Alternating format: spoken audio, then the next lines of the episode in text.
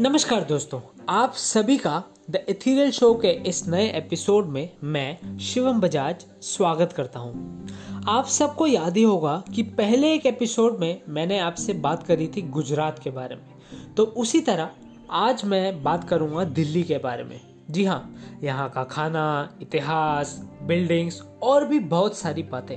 तो चलिए शुरू करते हैं बिना किसी इंतज़ार के और जानते हैं अपनी आपकी मेरी दिल्ली के बारे में।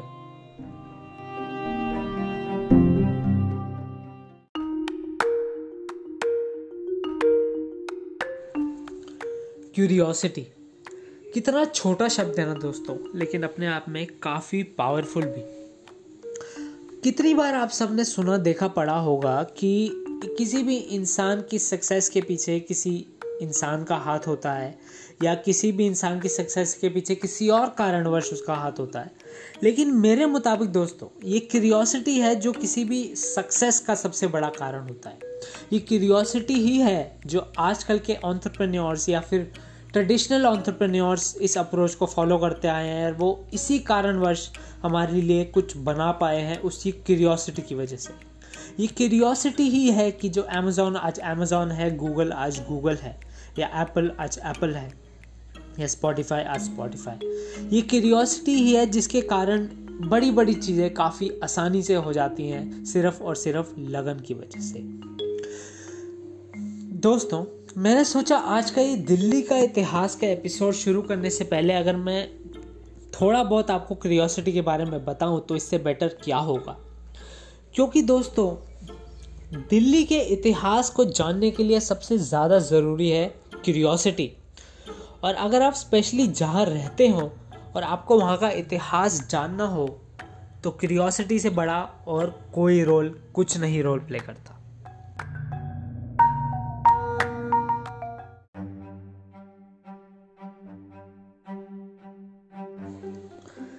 जब भी हम दिल्ली के इतिहास के बारे में पढ़ते भी हैं या बात भी करते हैं ना तो अक्सर हमें कहीं पढ़ने पर या लोगों से सुनने पर भी कुतुबुद्दीन ऐबक या शाहजहां जैसे लोगों के नाम सामने आते हैं।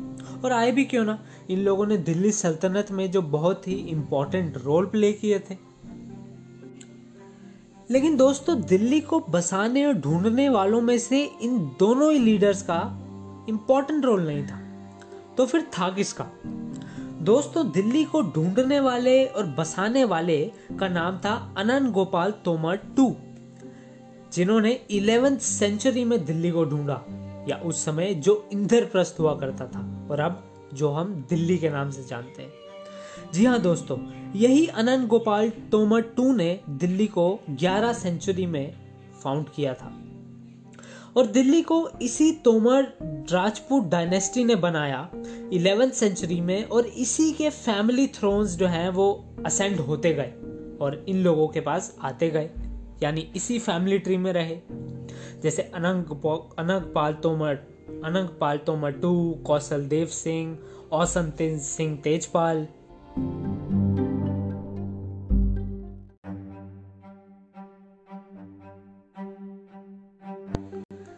इसी इंद्रप्रस्थ को नया किंगडम भी कहा जाता था। उसके बाद इसको दिल्ली का नाम मिला तोमर डायनेस्टी से, जिसने चार सौ सत्तावन साल यहाँ पर राज किया, जो कि खुद पांड्यास के सक्सेसर भी थे। अब दोस्तों, आप सब सोचेंगे कि ये बात तो सही है कि किसने फाउंड किया, किसने रूल किया, लेकिन दिल्ली को दिल्ली नाम मिला तो मिला कैसे? दोस्तों, पढ़ते समय ये ये सेम सवाल मेरे दिमाग में भी आया। तो इसका जवाब ये कुछ ऐसा है दोस्तों कि दिल्ली के फ़र्स्ट सेंचुरी बिफोर क्राइस्ट में राजा हुआ करते थे, राजा दिल्लू के नाम से, जिनके नाम पर दिल्ली को उसका नाम मिला। है ना अजीब और इंटरेस्टिंग दोस्तों? और तो और क्या आप जानते हैं दोस्तों कि दिल्ली को 1526 से या 1526 तक मैं कहूँ, पाँच डायनेस्टीज ने रूल किया था। जिसको हिस्टोरियंस का कहना यह भी है कि यहाँ काफ़ी बार दिल्ली को लूटा गया, दिल्ली बर्बाद हुई और फिर से बसाई भी गई।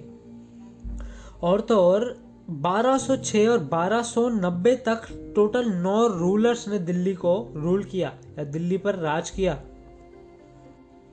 शुरुआत में मैंने आपसे दोस्तों कुतुबुद्दीन ऐबक के बारे में बात करी थी। तो कैपिटल सिटी मेहरोली के रूलर थे कुतुबुद्दीन ऐबक, जिन्होंने 1206 से 1210 तक दिल्ली में राज किया था। तो यहाँ से इनका जो एरा है, उसकी शुरुआत होती है। लेकिन इससे पहले जो मैंने आपको बताया वो। दोस्तों, अब मैं अगर आपको ये सब जानने के बाद दिल्ली के बारे में ही कुछ चार तीन या चार फैक्ट्स बता दूँ तो। तो पहला दोस्तों ये है कि दिल्ली का एक फ़ेमस जगह है कमला नगर जैसे अगर आप जानते हैं, दिल्ली में एक कमला नगर है और वहाँ एक झील है जिसका नाम है खूनी झील, यानी ब्लडी लेक सुनने में दोस्तों बहुत ही अजीब लगता है कि किसी लेक का नाम खूनी झील या ब्लडी लेक कैसे हो सकता है। तो दोस्तों, अठारह सौ सत्तावन में इस, जब ब्रिटिशर्स को वहाँ पर मारा गया तो इसका नाम खूनी जेल या ब्लडी लेक रखा गया और उनको मारा गया क्योंकि वो भागने की कोशिश कर रहे थे। दूसरा ये कि दोस्तों, अब आप सब तो आजकल दिल्ली मेट्रो में ट्रैवल करते होंगे राइट ये दिल्ली मेट्रो बहुत फ़ेमस है, दिल्ली की शान है। क्या आप सब जानते हैं दोस्तों 1903 में भी दिल्ली के पास एक खुद का ट्राम सिस्टम हुआ करता था। जी हाँ जरा सोचिए दोस्तों ट्रांसपोर्टेशन के लिए आज हम दिल्ली मेट्रो यूज़ करते हैं, लेकिन 1903 में भी लोग ट्राम का इस्तेमाल किया करते थे। अब दोस्तों, अगर मैं आपको ये कहूँ कि रेड फोर्ट जो आज रेड कलर का है, वो पहले वाइट कलर का हुआ करता था। जी हाँ दोस्तों रेड फोर्ट का असल कलर पहले वाइट था, ना कि जो अभी है। और तो और ये भी है कि दोस्तों, कि दिल्ली के एक बार चौदह गेट्स तक हुआ करते थे। यानी दिल्ली को एंटर करने के लिए चौदह दरवाजे थे जो कि अब पाँच सीमित रह गए हैं। जी हाँ दोस्तों। जरा सोचिए दोस्तों, चौदह दरवाजे दिल्ली में आने के लिए। अब जो पाँच दरवाजे रह गए हैं दोस्तों, वहाँ है Kashmiri gate Ajmeri gate Lahori gate Delhi gate और तुर्कमान गेट इनके, इन सभी गेट्स का अलग अलग इतिहास है। मैं एक एक के बारे में तो आप सबको बता नहीं सकता। आई एम श्योर कि अगर क्यूरियोसिटी आप में है तो आप उस बारे में पढ़ेंगे ज़रूर।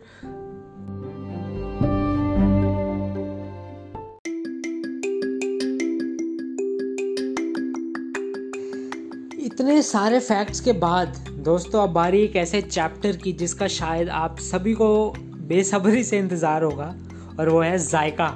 जी हाँ खाना। अब जायका किसी की भी इतिहास में बहुत ही इम्पोर्टेंट रोल प्ले करता है अब कोई भी जगह ले लीजिए वहाँ का खाना उसके इतिहास में बहुत ही ज़्यादा इम्पोर्टेंट रोल प्ले करता है ना। अब दिल्ली के बारे में बात करें और खाने के बारे में ना करें आ, ऐसा तो शायद अच्छी बात नहीं होगी राइट अब दिल्ली का खाना तो आप सब जानते ही हैं। तो दोस्तों जैसा मैंने आप सबसे पहले कहा कि दिल्ली को काफ़ी रूलर्स और डायनेस्टीज ने बसाया बर्बाद किया, दोबारा बसाया।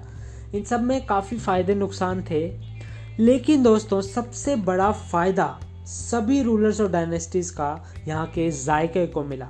जी हाँ दोस्तों, दिल्ली को अपने जायके में अलग अलग पहचान मिली। मुगलाई खाना मिला अलग अलग डायनेस्टीज अलग अलग अलग रूल से। एग्ज़ाम्पल के तौर पर, दिल्ली को अपनी फ़ेमस पुरानी दिल्ली की मशहूर पराठे वाली गली भी मिली, जिसको गलीबा एक खुर्ज भी कहा जाता है। जी हाँ दोस्तों, यही बसाया गया जब शाहजहानाबाद बसाया गया। और आजकल के समय पुरानी दिल्ली मतलब आप सब जानते ही हैं। पुरानी दिल्ली मतलब मतलब पराठे वाली गली। लेकिन दिल्ली को मुगलाई क्यूजीन देने वाले मुगल्स ने एक और काम बहुत अच्छा किया, जिसकी वजह से आज हमें अपने फेवरेट तंदूरी चिकन जैसी डिशेस खाने का मौका मिलता है। आई एम श्योर आप सब में से किसी ना किसी की तो फेवरेट डिश तंदूरी चिकन ज़रूर होगी। अगर है तो वॉइस नोट ज़रूर मेरे को भेजेगा अब खाने के बारे में बात करी, और भी बहुत सारी डिशेज होंगी राइट अब तंदूरी चिकन तो काफ़ी ज़्यादा फेवरेट है आप सभी का, मेरा भी है। आप सभी में से काफ़ी का होगा। सुनते ही काफ़ी अच्छा सा लगता है। अब तंदूरी चिकन के साथ साथ बटर चिकन का नाम लिया, ना लिया जाए, ये भी नाइंसाफ़ी होगी राइट तो इसका इतिहास कुछ इस तरीके से है कि साल 1932 में कुंदन लाल गुजराल ने इसकी शुरुआत करी थी। अब कुंदन लाल गुजराल कौन है? अब आप सबने शायद इनका नाम ना सुना हो, लेकिन मोती महल का नाम तो ज़रूर सुना होगा, है ना? सुना है राइट तो मोती महल के फाउंडर थे कुंदन लाल गुजराल, और इन्होंने एक और अजूबा दिया बटर चिकन के साथ, और वो था दाल मखनी का। अब इन्हीं दोनों डिशेस का शुरुआत दिल्ली में इन्होंने ही किया था। अब दोस्तों, दाल मखनी के बारे में बात करी बटर चिकन के बारे में बात करी, तंदूरी चिकन के बारे में बात करी। ऐसे बहुत ही फ़ेमस चीज़ें हैं जो मैंने अपने ब्लॉग में भी दिल्ली के बारे में लिखते हुए बताई हैं तो आप उसे ज़रूर पढ़िएगा। मैं उसका लिंक जो है वो डिस्क्रिप्शन में कहीं ना कहीं मेंशन ज़रूर करूँगा। हाँ अब बात आती है दोस्तों, मीठे की। दोस्तों, आप सभी ने इन सब चीज़ों के बारे में सुना और आप सब अब ये सोचेंगे कि दिल्ली का एक फ़ेमस मिठाई, जलेबी, जो आप सभी की फेवरेट है आई एम श्योर सभी ने कभी ना कभी जलेबी ज़रूर ट्राई करी होगी राइट जलेबी हो गया, समोसा हो गया। लेकिन क्या आप सभी ने, क्या आप सब में से किसी ने भी कभी भी सोचा होगा कि दिल्ली की दिल्ली की जो ये फ़ेमस जलेबी है, इसका ओरिजिनेशन हुआ तो हुआ कहाँ से? जलेबी, उसको उसका नाम कैसे मिला? सोचने वाली बात है ना? दोस्तों, जुल्बिया, यानी जलेबी, इसी जलेबी को जुल्बिया का नाम भी कहा जाता है। इसकी शुरुआत टेंथ सेंचुरी में हुई थी। जी हाँ दोस्तों, एक पर्शियन किताब में, एक पर्शियन कुक बुक में इसका इतिहास जुल्बिया के नाम से पाया जाता है। और इसी जुल्बिया को रमदान में भी, फेस्टिवल्स में इसी टेंथ सेंचुरी के दौरान बनाया जाता था। किसी भी सेलिब्रेशन के दौरान आज हम जलेबी प्रेफर करते हैं। तो रमदान के दौरान उस समय भी टेंथ सेंचुरी में भी जलेबी की शुरुआत हुई थी। दोस्तों, ये तो बात हुई टेंथ सेंचुरी की। क्या आप जानते हैं, आज के ईरान में भी काफ़ी फ़ेमस है जलेबी। या जुल्बिया, उसको अभी भी वहाँ पर जुल्बिया ही कहा जाता है। अब जैसे अलग अलग मसाले जो है वो ट्रेड के रूट के ज़रिए इंडिया आए, वैसे ही पर्शियन ट्रेडर्स और आर्टिशियंस ने भी जलेबी या जुल्बिया का इतिहास भारत में ट्रेड रूट के दौरान रहे। और तभी से इसको यहाँ जलेबी कहा जाता है और बाकी तो आई एम श्योर आप सब जानते ही होंगे। जलेबी किसको नहीं पसंद राइट हर किसी को मीठे में, मीठा मतलब जलेबी, है ना? दोस्तों, ये सारे फैक्ट्स बताने के पीछे का मेन कारण यही है कि आप सब में क्यूरियोसिटी लाना बहुत ज़्यादा ज़रूरी है। और वो किसी भी प्रकार से आए, जैसे मैंने आपको अभी खाने के बारे में बताया, दिल्ली के बारे में हम लोग बात कर रहे हैं। तो मैंने सोचा दिल्ली के बारे में बात करें और खाने के बारे में ना करें ऐसा भला फेयर नहीं होगा। तो बताया मैंने आपको खाने के बारे में।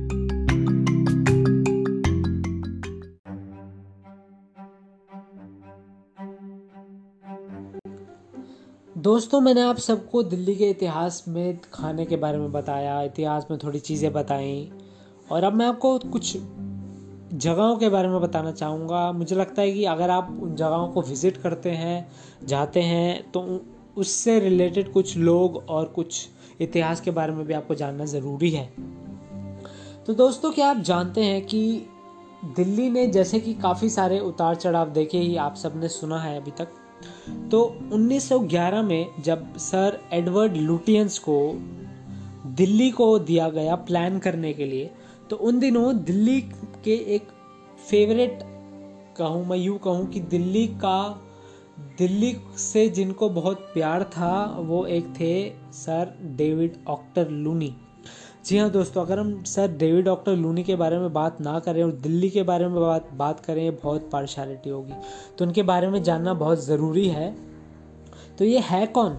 अब दिल, जो डेविड साहब थे, इनको दिल्ली से बहुत ज़्यादा, यानी भारत से, दिल्ली से छोड़ो, इनको भारत से इतना लगाव था। थे तो ये ब्रिटिशर, लेकिन हर समय ये भारतीय कपड़ों में रहा करते थे और इनको काफ़ी सारी लैंग्वेजेस भी आती थी जो इंडियन लैंग्वेजेस थी।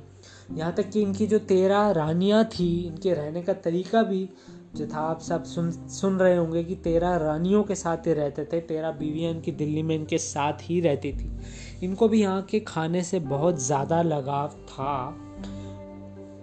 तो इन्होंने काफ़ी इंपॉर्टेंट रोल प्ले किया एक one of the first residents I think ये थे यहाँ पर दिल्ली में।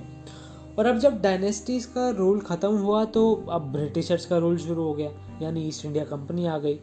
अब जैसे मैंने आपको पहले एडवर्ड लुटियंस का नाम लिया, अब इनका नाम आया आर्किटेक्ट के रूप में। ये ये कब आए? ये आए जब ब्रिटिशर्स का रूल ईस्ट इंडिया कंपनी का रूल शुरू हुआ। अब जब ब्रिटिशर्स कैलकटा से कैपिटल को दिल्ली लेकर आ रहे थे तो एडवर्ड लुटियंस को दिल्ली को बनाने का कॉन्ट्रैक्ट दिया गया। यूँ तो दोस्तों दिल्ली में काफ़ी जगहें बहुत ज़्यादा फ़ेमस है, लेकिन चांदनी चौक और कनॉट प्लेस के बारे में दिल्ली में अगर हम बात ना करें तो this is not at all possible ये अन्याय ही होगा एक तरीके से। कि इन दोनों जगहों के बारे में जानना बहुत ज़्यादा ज़रूरी है राइट क्या आप सब जानते हैं दोस्तों कि चांदनी चौक को मून लिट स्क्वायर के नाम से भी जाना जाता है? और जैसा मैंने आपसे कहा कि ब्रिटिशर्स जो पहले जो ब्रिटिशर्स के रूल से पहले जो डायनेस्टीज थी, जो मुगल्स थे उन्होंने उन्होंने काफ़ी उतार चढ़ाव में फ़ायदे दिए, नुकसान दिए और सबसे बड़ा फ़ायदा खाने के बाद दिल्ली को मिला यहाँ के मोन्यूमेंट से, यहाँ की इम्पोर्टेंट जगहों से। जी हाँ दोस्तों, चांदनी चौक जो है वो मुग़ल एम्पर के दौरान जो है वो काफ़ी इम्पोर्टेंट एक प्रतीक माना जाता है, जिनको शाहजहाँ की छोटी बेटी जहानारा बेगम ने बनवाया था। तो जैसा देखा जैसा दोस्तों, खाने में मुगल्स का बहुत ही इम्पोर्टेंट रोल रहा है। ऐसे यहाँ के मॉन्यूमेंट्स में भी बहुत ज़्यादा इम्पोर्टेंट रोल प्ले करते हैं थे मुगल्स। अब दोस्तों, चांदनी चौक के बाद अगर हम किसी और के बारे में बात करेंगे तो वो है Connaught Place I am sure लेकिन उससे पहले और भी है। पुराना किला है और दिल्ली के कुछ ग्लोबल मार्केट्स हैं। जिनको आज हम काफ़ी फ़ेमस तरीके से जानते हैं, उनके बारे में भी जानना बहुत ज़रूरी है। और एक और बात दोस्तों, अब चांदनी चौक को क्या आप सब जानते हैं दोस्तों कि ग्लोबल हब भी कहा जाता है? जी हाँ एक ग्लोबल मार्केट्स का हब कहा जाता है चांदनी चौक को। किसी भी समय की छुट्टी हो, कोई रिलैक्सेशन करना हो शॉपिंग करनी हो तो सबसे फेवरेट डेस्टिनेशन दिल्ली में एक ही जगह है। और है कनॉट प्लेस राइट वह आप सब कनॉट प्लेस से तो रूबरू होंगे ही। अब उसके बारे में बताने की मुझे इतिहास के बारे में बताने की शायद ज़रूरत पड़े, लेकिन कनॉट प्लेस तो अपने आप में मोहताज है, उसको कोई मोहताज नहीं उस चीज़ को कोई इंट्रोडक्शन की ज़रूरत है नहीं। तो अब हम, मैं थोड़ा सा आपको कनॉट प्लेस के बारे में भी बता दूँ। मैंने सोचा बिल्डिंग्स के बारे में बात करी। चांदनी चौक के बाद कनॉट प्लेस ही है, जो सबसे ज़्यादा फ़ेमस है। तो कनॉट प्लेस के बारे में भी बताना चाहिए। अब हम सभी ने सीपी का नाम तो कितनी बार सुना है राइट अब क्या आप सब जानते हैं कि इसको बनाने वाले थे रॉबर्ट और रसल अब देखिए दोस्तों, इतिहास में पुरानी डायनेस्टीज ने खाने में बहुत अच्छा रोल प्ले किया, है ना? और उन्होंने मॉन्यूमेंट्स भी बनाए, लेकिन ब्रिटिशर्स भी कम नहीं थे। उन्होंने हमें अपना क्या ट्रांसपोर्टेशन सिस्टम दिया। अब दिल्ली के बारे में बात कर रहे हैं तो उन्होंने कनॉट प्लेस दिया। अब एक कनॉट प्लेस तो पूरी दुनिया में आज ninth most expensive office locations में आता है। अब जैसा मैंने आपको पहले बताया कि दिल्ली को उसका नाम कैसे मिला, ये तो बात हुई थी दिल्ली की, अब कनॉट प्लेस को उसका नाम कैसे मिला?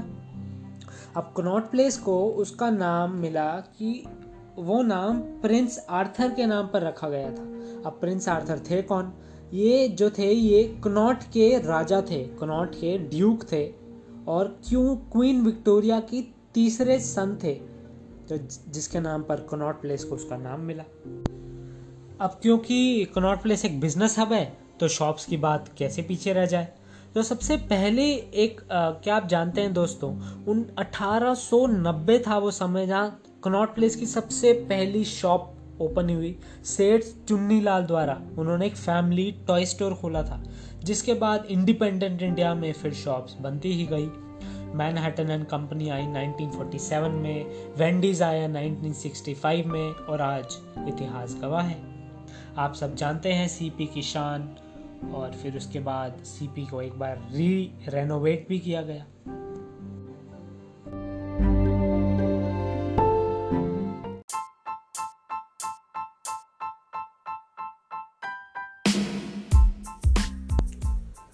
मैंने इस एपिसोड में आपको दिल्ली के खाने के बारे में बताया, दिल्ली के पूरे इतिहास के बारे में बताया, जितना मैं आपको बता सकता था। अगर मैंने कोई पॉइंट मिस कर दिया हो तो आप पॉडकास्ट के ज़रिए वॉइस नोट मुझे भेजना मत भूलिएगा, या मुझे लिखिएगा ज़रूर W W W dot Shivam Bajaj dot in पर। तो दोस्तों, दिल्ली को जैसे मैंने आपसे कहा, अब आपने सुना भी कि दिल्ली को पाँचों डायनेस्टी ने रूल किया, कितने रूलर्स ने रूल किया, ब्रिटिशर्स ने रूल किया। इसके बहुत सारे फ़ायदे थे, नुकसान थे, खाने, खानों में थे और काफ़ी सारे मॉन्यूमेंट्स मिले। तो दोनों तरफ़ फ़ायदे भी थे और नुकसान भी थे। दोस्तों, ये था पूरा दिल्ली का इतिहास। मैंने कोशिश करी कि कम शब्दों में आप सबको दिल्ली के खाने से लेकर दिल्ली के बारे में, दिल्ली के लोगों के बारे में, दिल्ली के इम्पोर्टेंट कुछ मोन्यूमेंट्स प्लेसेस के बारे में आपको बताने की कोशिश करूँ। तो अगर आपको पसंद आया तो इस पॉडकास्ट को आप जहाँ भी सुन रहे हैं, इसको सब्सक्राइब या फॉलो ज़रूर करें।